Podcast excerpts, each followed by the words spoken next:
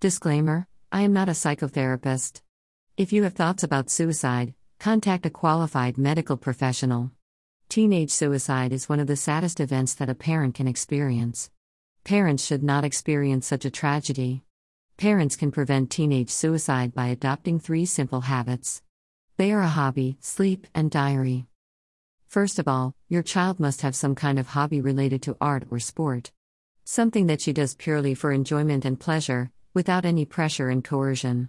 The hobby is important because it cures depression and stress. Without a hobby, negative emotions collect and concentrate in your child. With a hobby, negative feelings flow away from your child. Your child can sing, dance, paint, write, draw, sculpt, make collections, construct, build, play a sport, compose music, etc. Please, do not stop her positive hobbies. Hobbies may seem like a waste of time, but they are essential and valuable for mental and psychological health.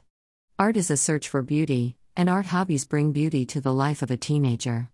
So, buy art supplies, music instruments, etc., and urge your child to practice some kind of art. Second, your child must sleep well. Sleep is as important and sometimes more important than food. You, as a parent, must provide food and sleep to your child. Without regular and enough sleep, a child experiences failure in school and relationships. Repeated failures lead to the thought of suicide. Not enough sleep is torture, so do not torture your child by neglecting her sleep. This means there shouldn't be any electronics in the bedroom of your child.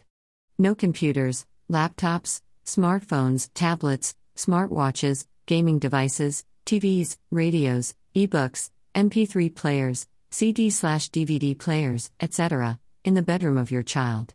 They should be in the living room. Never allow your child to sleep with a phone in her bed. Your child must leave phones and other electronic devices in the living room or in the pocket of a coat or bag near the entrance of the house. Start this habit as early as possible so that children accept it as normal. Electronics in the bedroom disrupts and decreases sleep. Not enough sleep leads to tiredness and mistakes. Accumulated mistakes and chronic tiredness lead to a negative mood. Daily negative mood leads to thoughts of suicide. Please, learn and teach your child to leave electronics out of her bedroom. Instead of electronics, there must be paper books in a bedroom. Paper books before sleep relax the nervous system and prepare a child for good sleep. Put books in a bedroom and leave electronics in the kitchen or living room. Third, your child must write a diary and talk with you regularly. Diary is a problem solving device. 1. Most children are not aware of their problems, and they cannot see the cause and effect relationships yet. By writing a diary, children start to write and record their problems. Next, they can ask you for help. If they cannot express a problem, they do not ask for help. Diary teaches a child to express her feelings and thoughts. Buy your child a diary and pen and ask her to read it to you every day or every week. It must become a habit. You must talk with your child every day or at least every week. You must ask what happened in her life, how does she feel, and what her plans are.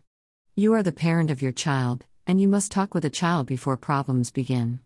If you talk with a child after trouble has already happened, then you are teaching your child to be a troublemaker because she learned that to get your attention, she must get in trouble. Please, just ask your child a question and let her talk, and repeat it every day or every week. Your job is not more important than your child. Find the time. Teenage suicide is preventable and avoidable. Three simple habits of hobby, sleep, and diary can prevent suicidal thoughts. Parents can prevent the suicide of their children by building these habits. Sources 1. Cardell, K. Dear World, Contemporary Uses of the Diary. University of Wisconsin Press, 2014.